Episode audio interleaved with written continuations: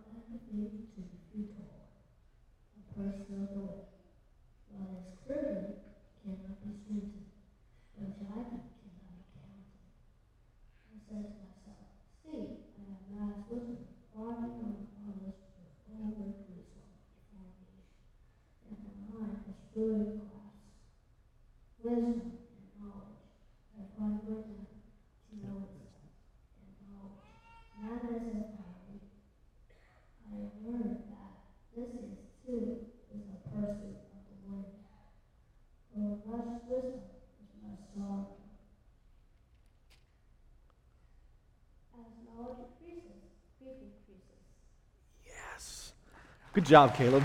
My buddy. All right. You want to take this down to Pastor Frank?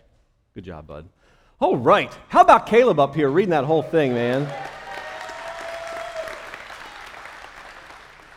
I'd put money on most of the adults not to get through that. And uh, I think Pastor Frank said this before. We've got to remember, you know, children aren't the future of the church, children are the church, right? VBS week, what better time to say that? Um, all right, well, first of all, man, it's cool to be up here. Um, I want to thank you all for coming to church this morning, joining us here at, Uniontown. I want to thank Frank and uh, the other pastors, the elders, just for giving me the chance to preach. And it's really cool for me. I mean, I, I've been at Uniontown since I was seven years old, so I've been running around here for 32 years or so. And um, it's cool because, I mean, there's folks in this room that raised me. I'm looking at, at Jay Esworthy and, you know, some of the other folks when I was a kid that were here, you know, back, some of you all the way back in like the, the Mitch Dillon days and all. And, uh, man, it's, it's just cool to be able to be up here and, you know, dig into the Word together. So, in jumping into this, I want to ask you to uh, do something with me, a little, a little out of the box, a little thought experiment. Um, I hope it's worth it. So, so picture this it's the end of your life. Uh, a little heavy for Sunday, especially VBS Sunday, but yeah, right? Just think it, it's the end. It's your final chapter. It's your closing scene. Kind of the, you know, the, the look back. What's playing in the highlight reel of your mind? What memories are you holding on to? Thinking that, that was worth it. Or, you know, realistically, what are you thinking, oh man, I wish I had a do over on that? What aspects of your life, what, what things that you spent time on, your energy on, you know, your, your resources on, are you happy with? And what things you, man, that wasn't the best way to spend my life. Now, I'll level with you, that kind of thought experiment, I do that a lot. And I don't know if this is like some weird dive into my psychology, but it might not be the cheeriest thought experiment, but I feel like it's one of the most valuable things we can do just to try and get some wisdom for life. How do I want to spend my time, my energy, my resources, all, all the things God's given me? How, how do I want my life to go? Now, think that through for a minute. What's your, your top five list of things that you imagine at the end of your life as you look back that you'll either be really glad you did or things you imagine, man, that could really be a regret? You don't have to say it out loud. You can if you want to share with your neighbor, you can. I'll give you a second. Think it through, though. Try and come up for you with the wisdom that God's given you. End of life. I mean, looking back, what types of things make the list?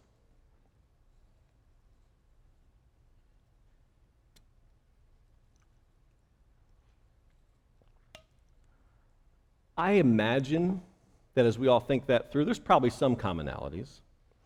Um, a possible regret, I think a lot of us might cling to, like a lot of us probably identify with, is that I wish I'd spend more time with my family and less time at work. I think that probably comes to a lot of us, right?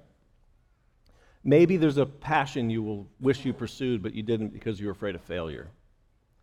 Um, I don't know. Maybe some of you wish you'd taken better care of your health, or maybe there's somebody that you love that you never really expressed that to, or it didn't do in the way you wanted to. There'll probably be lots of stuff we're very glad of. Maybe traveling, seeing different cultures. Maybe, um, I imagine high on the list would be being able to be proud that we made some real difference in our community and helped others. Maybe the time that we invested in our relationships. It's hard to imagine you'd be at the end of your life and not be glad you made happy memories with your family and your friends and that kind of thing. Maybe gone out of your comfort zone. I don't know. What kinds of things resonate for you? Is it spiritual growth? You focus too much on negativity and not enough on the positive things in life? You probably have a good list. Now, that thought experiment is trying to dive us into just, I mean, that big, big life question. What's the meaning of this whole thing? What's the meaning of life? And it's something philosophers have been wrestling with for forever, but there's a book of the Bible that is about that question. You know what it is because Caleb already read it. It's the book of Ecclesiastes. Now, I guess there's two groups in the room.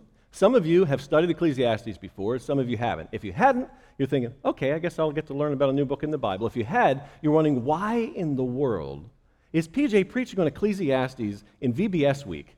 It's a little dark, really is. It's, um, it's a little pessimistic. The book uh, will spin you in ex- into an existential crisis faster than trying to prove that you exist in a Philosophy 101 class. But I just want to let you know that preaching on Ecclesiastes this week was Frank's idea, not mine. So it's out of place, it's a little awkward, and it's all his fault. So type long emails of complaint, and they can all go to frank at utown.org. It'd be good. It really is, though, Ecclesiastes, it's one of my favorites. My wife Katie told me, don't say that. Every pastor always gets up and they say that the book they're preaching on is. All right, it's like top 10, okay? It's top 10. It's my favorite wisdom literature book for sure. It's so deep and it's mysterious. Honestly, it, it just like it gets transparently into deep, dark questions of life to the point where when you read it, you're like, why is this even in the Bible? This is crazy. And I, I just love that. Um, now, right before we dive in, I want to give a little disclaimer. I know that there are fellow Bible nerds out there. Okay, I've got like 20 minutes, so all the things you want me to, I'm not going to even hint on, all right? If, if you want a lecture on like the possible Persian words in Ecclesiastes and the author's, you know, apparent familiarity with the Epic of Gilgamesh, we can do that over lunch or something, okay? We're, this is like bird's eye. We're just going to fly over the thing, all right? So, we just want to take a quick overview of the message of the book of Ecclesiastes and see what the Lord has to teach us. Let's pray. Father in heaven, we do just pray for wisdom and how to live. Uh, we ask that you would use uh, your word and the preaching of it, um, that your Holy Spirit would do his work, and that Jesus would be glorified. And we pray in the name of Jesus Christ. Amen. All right, so Ecclesiastes, you heard Caleb read it. That probably threw you for a little bit of a loop. There's no other way to put it. Ecclesiastes is dark. it can come across as really pessimistic and negative. You can read a lot of Ecclesiastes and never find any positive comment of what you're actually supposed to do. It mostly talks about what doesn't matter. Now, maybe I'm weird, but I actually find that refreshing. Because when I'm thinking about what really matters and how I've spent my life, it's not all roses and rainbows. In fact, this life, what the author of the book calls under the sun, well, sometimes it just doesn't make sense. Sometimes things don't work out. Sometimes you can do everything right, and everything still goes wrong. So, I got to explain a little about the book. There's a character that speaks in the book, and he's called Kohelet. And his refrain, the thing he keeps saying, is meaningless, meaningless. Everything is meaningless. And we all say, What? Is this in the Bible? Yeah, it's in the Bible. Okay? Uh, so, who is this Kohelet that is in the Bible telling us that everything is meaningless? Well, in some sense, he's King Solomon, the third king of Israel. And I say in some sense, we're going to get nerdy for just a minute, all right? Because scholars don't really know who wrote the book, if it's Solomon himself, maybe he wrote part of the book, uh, maybe somebody's just writing from his perspective. Now, there's a number of clues in the text that let us know that this Kohelet character is supposed to be Solomon. The biggest one is that he says he's king in Jerusalem, over Israel in Jerusalem. Well, there's only two kings that were ever king over Israel in Jerusalem. David was the one that made Jerusalem the capital. His son Solomon ruled in Jerusalem over Israel. And Solomon jacked it all up so bad that by the time he died, they had a civil war, everything split up. The northern kingdom was called Israel, their capital is called Samaria. So all the kings of Israel ruled in Samaria, not Jerusalem. So Solomon's kind of the only guy who fits. And then, a little while later, he brags about magnifying and increasing wisdom over all that came in Jerusalem before him. Well, that's just David. So then you think, well, that can't be Solomon, right? It's got to be somebody else who came later, maybe after Solomon. Um, and then, you know, the character through the book, he definitely talks like Solomon uh, in, in terms of his wealth, his building projects, and things like that. So then the authorship, like who wrote Ecclesiastes, gets weirder because Kohelet is just one character in the book that speaks. There's also kind of this narrator character that opens the book up and then at the end kind of closes it. I call the narrator character the handler because Kohelet's a little crazy to hear from. Like, he's a little dark and it's hard to understand what, he, where he's going for and how this is a Bible book. So there's almost like another voice that introduces you to him, like, okay, I've got this crazy friend that's going to tell you some stuff. Here he is. And he lets him talk. And at the end, he comes in, okay, let me kind of unpack that for you. Uh, so we have this handler character uh, that steps in as well. And we don't know. It, it, could be Solomon wrote the whole thing and this is a rhetorical vice, device that he's using. It could be that some later editor took this really difficult writing from Solomon and wrote an intro and conclusion to it to make it work. Or it could be somebody wrote from Solomon's perspective. To, we don't know. And all the scholars think they have it figured out and none of them agree. So the good news is the wisdom from the book comes through no matter who wrote it. So we don't have to get too tied up in it. All right, so Caleb read that first chapter for us. And it gives us a little bit of a feel for what Kohelet's teaching is like. Uh, if you look at that poem, especially, um, or the, the opening, the main thrust of his teaching is in verse 2 Vanity of vanities, says the preacher. Vanity of vanities, all is vanity. A lot of your translations probably say meaningless. And then for preacher, it might say teacher. And then Kohelet goes on to explain how everything is, seems cyclical in this life under the sun he, he talks about the sun. It comes up, and then what does it do? It goes across the sky and goes down again. And guess what it does the next day? It's over there again. And it goes over. And then it's back over there. Is it accomplishing anything? It just goes in circles all the time. And he says, most of life under the sun seems to be this way, way futile, meaning, like, what, what's the point of the sun just spinning around forever and ever and ever and ever? The wind blows north, it blows south. It blows north, it blows. It never gets anywhere. The water, it just keeps flowing into the sea. And the seas are never like, fool, what happened? Where's it all going? And then it's up at the top of the mountain running back to the sea again. What's the point? So that whole poem in uh, 3 through 11, it's just kind of pointing out Kohelet's view of this life. What is the point? This book ends up being a wild, wild journey in wisdom. We have this character, Kohelet. Now, that word means the one who assembles. And that's the one that your translations uh, have as preacher or teacher. Uh, I just like to use that as, as, as his name. I think it, it's easier. Uh, preacher, I don't like as much because this isn't like a church setting that Kohelet's teaching. This is just wisdom that he wrote out in a book. Uh, teacher makes a, a, little more sense. I like that translation a little bit better. Um, but it's definitely Solomon's perspective. So let's think about this character from Solomon's perspective. Solomon had this incredible life, right? If you know his story, he was given great wisdom from God and great riches from God. He's basically a Bible character that got to do whatever he wanted with his life. Just, right? Checkbook, whatever you want. And he did all kinds of things. Solomon did unimaginable things. And then Kohelet uses this phrase, under the sun, a lot. And he means everything in this life what you do, how the world works, everything from our human perspective is under the sun. So, how did Solomon's under the sun go? It's tragic. Even with great wisdom, Solomon is characterized by a failure to follow the Lord. He knew better than anyone what to do and chose not to do it. So, the perspective we're reading here is old Solomon, who's really down about life. What he speaks is truth, but it's from a pretty dark perspective. He's looking back on a life lived with great potential, and his basic conclusion is that in his pursuit of meaning, he hasn't found it. He calls everything he's tried to do in order to find fulfillment and meaning hevel. Now, our English translations try and do something with the word hevel.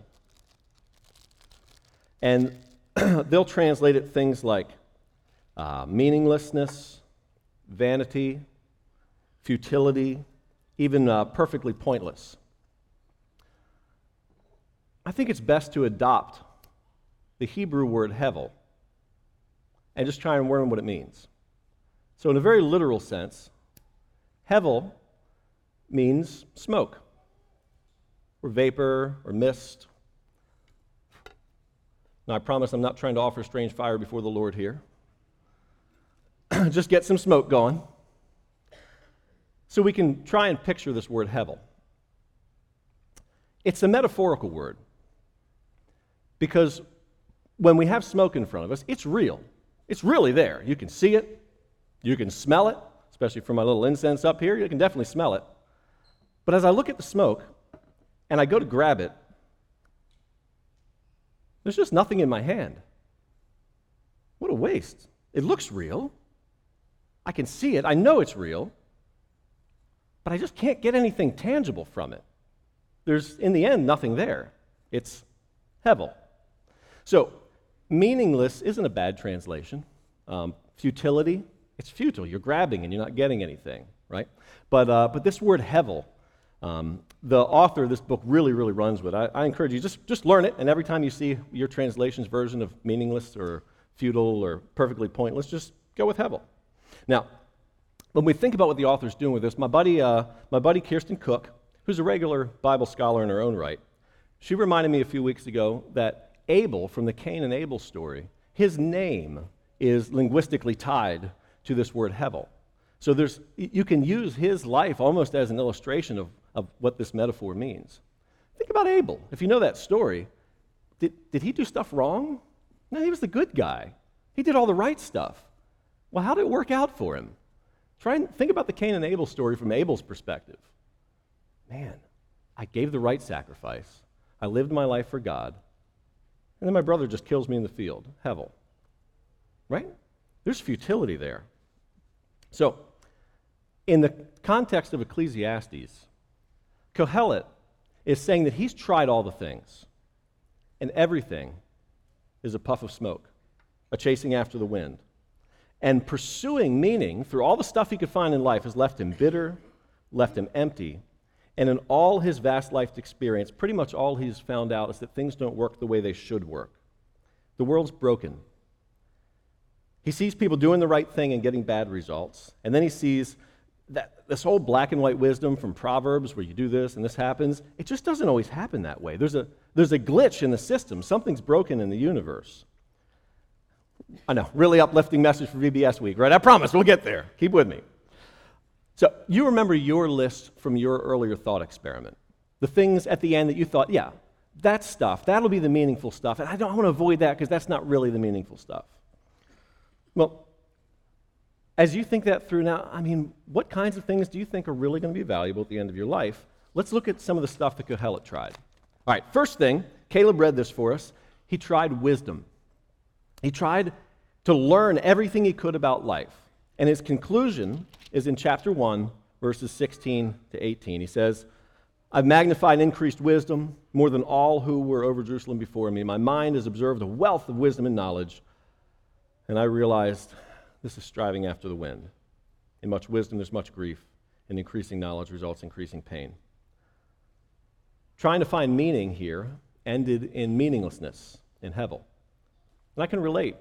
I've been in school my whole life, and I love learning. It, it would be easy to start to build an identity around learning and wisdom. In fact, it's been a real temptation for me. I, I distinctly remember the letdown I, fe- I felt when I finished my doctorate. The journey was over. The five years of a lifestyle of reading and writing and worrying about my dissertation, and it suddenly came to an end.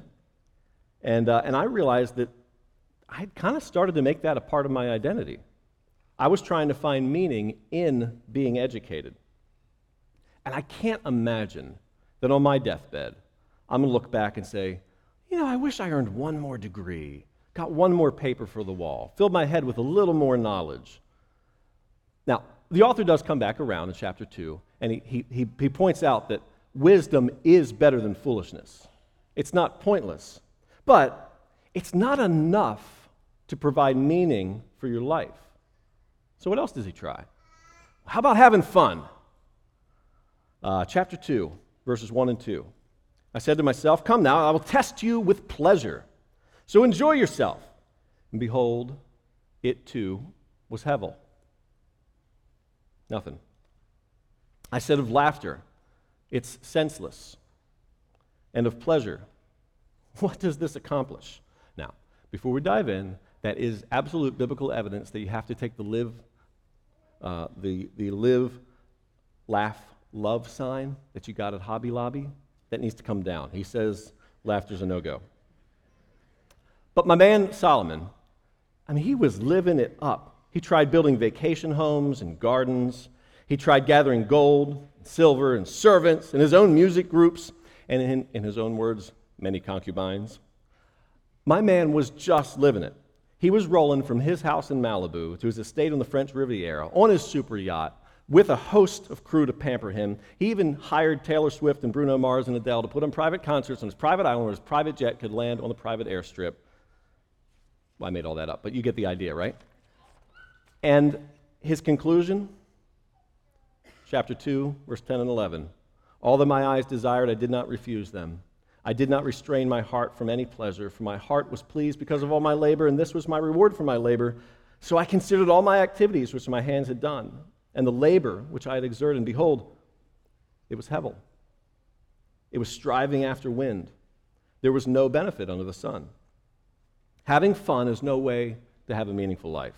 Now, most of us kind of have that knowledge intuitively, but aren't we still tempted to seek pleasure as if it's going to make things right? It's going to fill that void? And half the time, we just seek it to get a little shot of Novocaine, maybe not to have life hurt so bad. Well, after wisdom, after pleasure, he tries work with the same result. I think work is one that a lot of us can relate to. When I think about who I am, what I am, what I do that's meaningful, man, my work as a school principal really stands near the top. I really believe that it matters. And if you like your job, you probably think that your job matters too. But not only are we all dealing with our own careers, our own work, but then we're steeped in an American Protestant hard work matters mindset. We're just brought up with it. Most of us just have a cultural bias that working hard is intrinsically valuable. Kohelet points out the futility of working hard only to pass your work on to another generation that might be foolish and doesn't even appreciate it. He says in chapter 2, verse 22 and 23 For what does a person get in all his labor and in striving with, with which he labors under the sun? Because all his days his activity is painful and irritating. Even at night his mind does not rest. This too is futility. And some of us that work more than 40 hours a week and really get after it all the time, we know what he's talking about. There's something empty there at the end. You've been taught that working hard is an intrinsic value all by itself. It's going to add meaning to life. But if you just keep working yourself to the bone, there's nothing in your hand. It's not adding meaning to life. After this, he circles back to pleasure. And he actually makes a point that is a little controversial. I call them the carpe diem passages. He says in uh, verse 24, chapter 2, 24, there's nothing better for a person to do than to eat, drink, and show himself some good in his trouble. This too I have seen, that it is from the hand of God. So he's not ready to throw out pleasure or work or anything entirely. In fact, he's at least willing to say that it is good to enjoy God's good gifts. And he repeats this several, you can find all these passages throughout. Five or six times he stops to tell you, hey, live it up a little bit, enjoy life. Uh, and some scholars think that the handler at the end, like, dismisses that conclusion. I don't read it that way.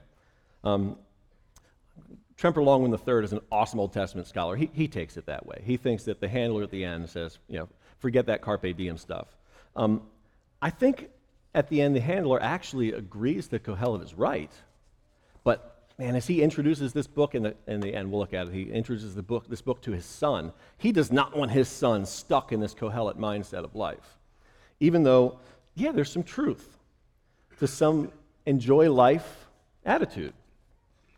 Now, we're not going to be able to go through the whole book and every little detail, so I'm going to speed through some here.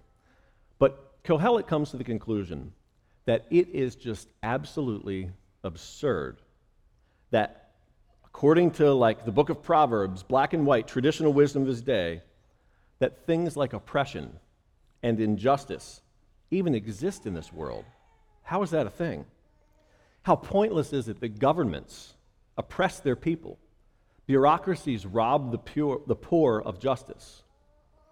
He goes on about the fruitlessness of money, especially hoarding money, and the love of money how crazy it is that some people, God gives them wealth, He gives them freedom, and they can't even enjoy it. And then there's good people who would enjoy it that God doesn't give any of the wealth and the freedom to. Hevel. He decries moralism, striving to earn meaning with righteousness and pious living. He reminds the readers that youth is fleeting. Don't try and be fulfilled with health and fitness. Nobody on their deathbed is going to be, I wish I got a little, few more gains in the gym, or went from one more run, or lost 10 more pounds before you went to the beach. That's really not going to be on your mind, right? Now, I know this is an exhaustive study. I told you we're just flying through this thing. But you get the idea. Kohelet looked at all the wisdom of his culture and his time and said, This is the stuff that everybody around me and I've been brought up to believe is meaningful, and all of it is a striving after the wind. There's nothing tangible in my hand at the end of it. This is where the list gets a little weird because, from our c- cultural perspective today, there's stuff that's not in the list that I kind of think should be, right? I know my list, when I do that thought experiment, is a little different than his. Like, my relationship with my wife is going to be high up on there. Spending time with my kids. He doesn't really mention that. He mentions relationships some, but not kind of the way I would. Um, what about doing good for the others around you, improving your community? Uh, what about church work, ministry for the kingdom of God, those types of things? we have to get a little speculative.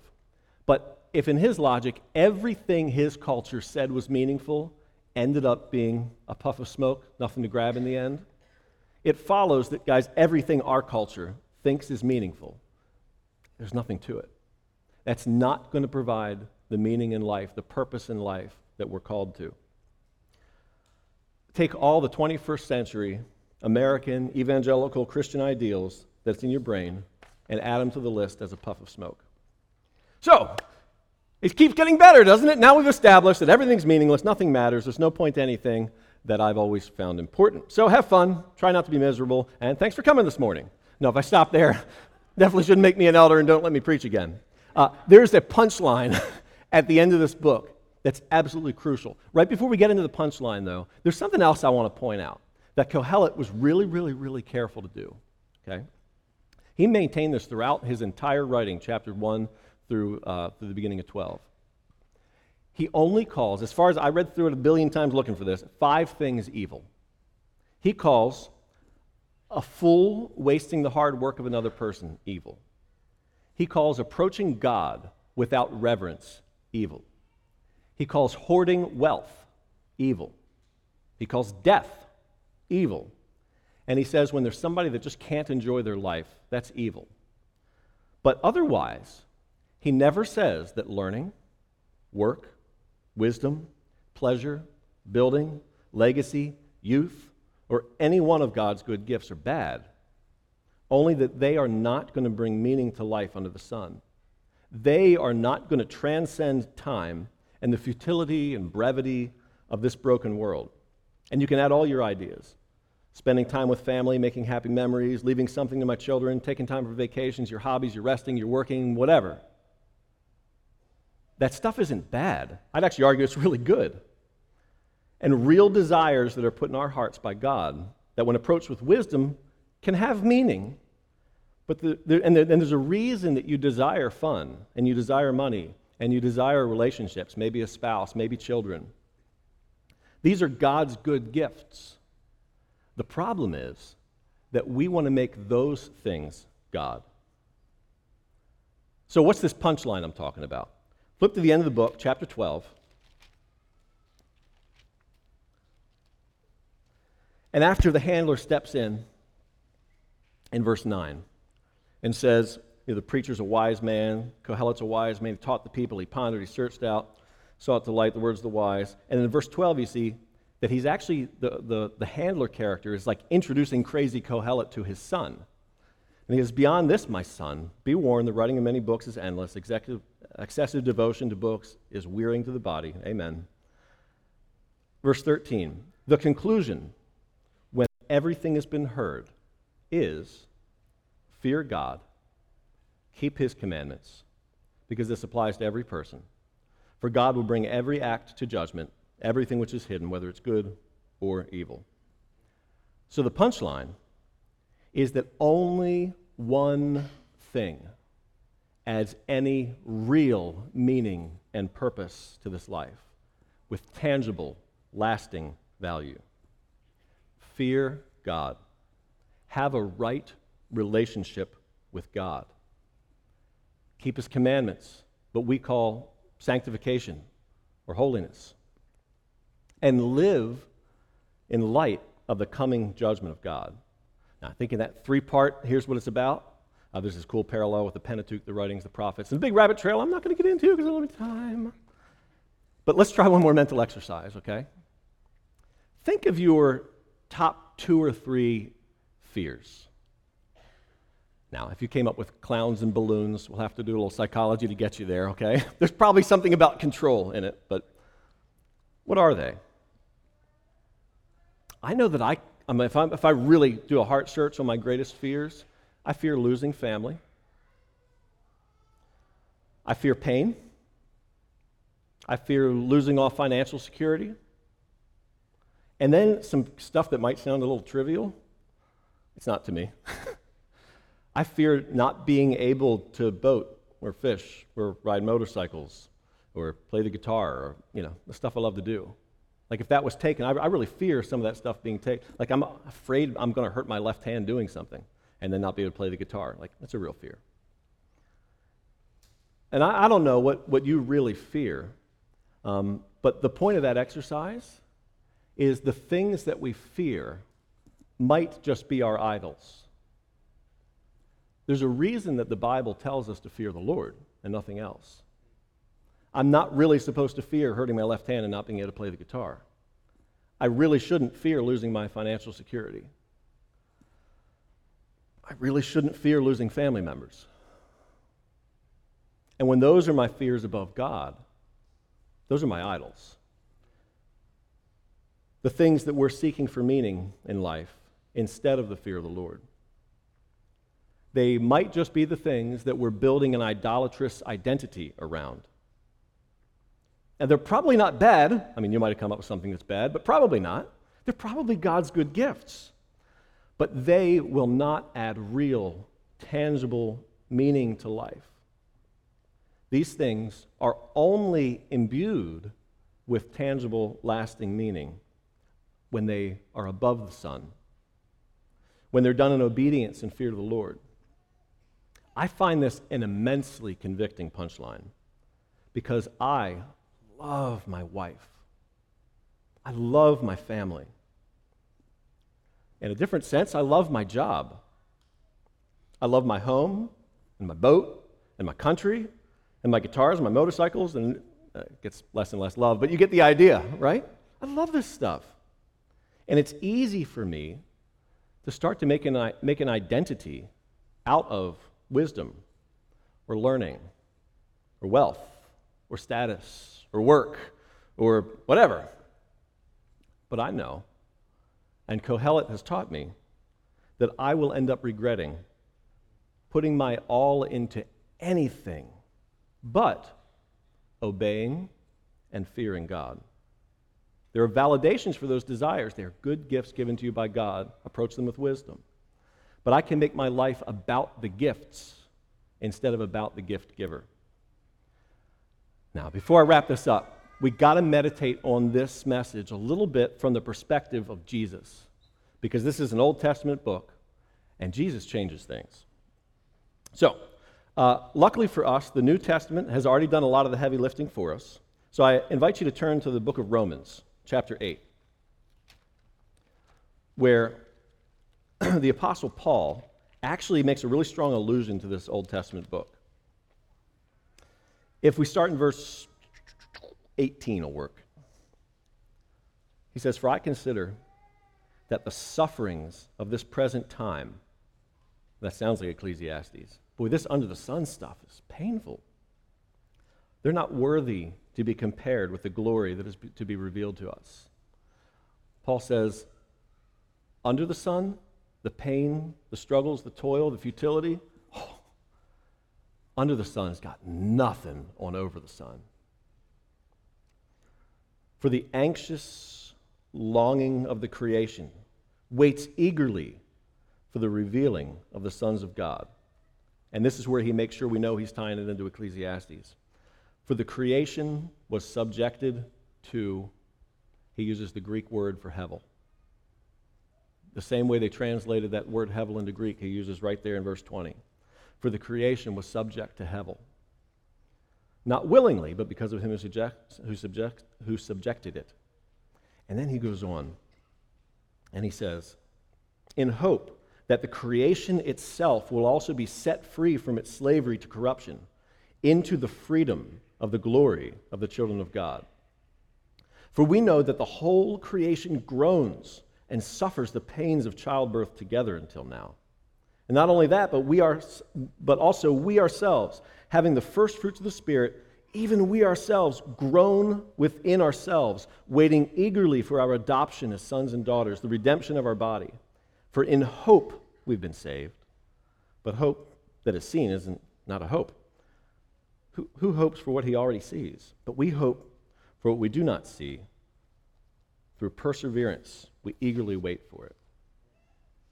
So, Paul recognizes that Kohelet is right. Under the sun, it doesn't make sense. It's painful. There's no activity I can do, there's no thing I can do, nothing I can accomplish Nothing I can do with my time that's going to give my life purpose. It's good to enjoy God's good gifts, but we take even that and we either use it as a shot of Novocaine, a distraction from the pain of the world, or we start to make those things our idols instead of worshiping God Himself.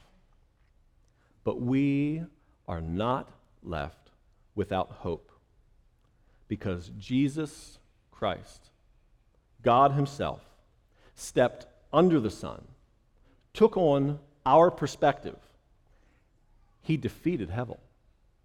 He won the victory over sin, over death, over the devil. This is what, uh, this is what Ephesians, uh, Philippians chapter 2, uh, 5 through 11 is about.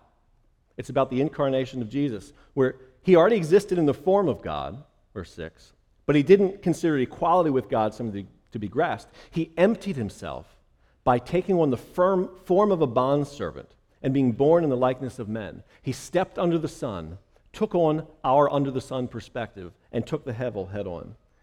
Being found in appearance as a man, he humbled himself by becoming obedient to the point of death, even death on a cross. And then it goes on to say that for this reason God highly exalted him and bestowed on him the name which is above every name. So at the name of Jesus, every knee will bow, those who are in heaven and earth and under the earth. Every tongue will confess that Jesus Christ is Lord. The futility of under the sun still exists. We're in the middle of it. But our hope is in a right relationship with God and obedience to his commands and living in light of a future judgment, and that it is not in vain. Because Jesus stepped into the mess, he conquered the hevel. He brought purpose and meaning to an otherwise purposeless and meaningless life. So this morning, if you're searching, if you're searching for meaning, if life seems empty, if life seems void of meaning, you are in good company. There is nothing you're going to do that's going to fill that void, that's going to put purpose and meaning in your life outside of a relationship with Jesus Christ.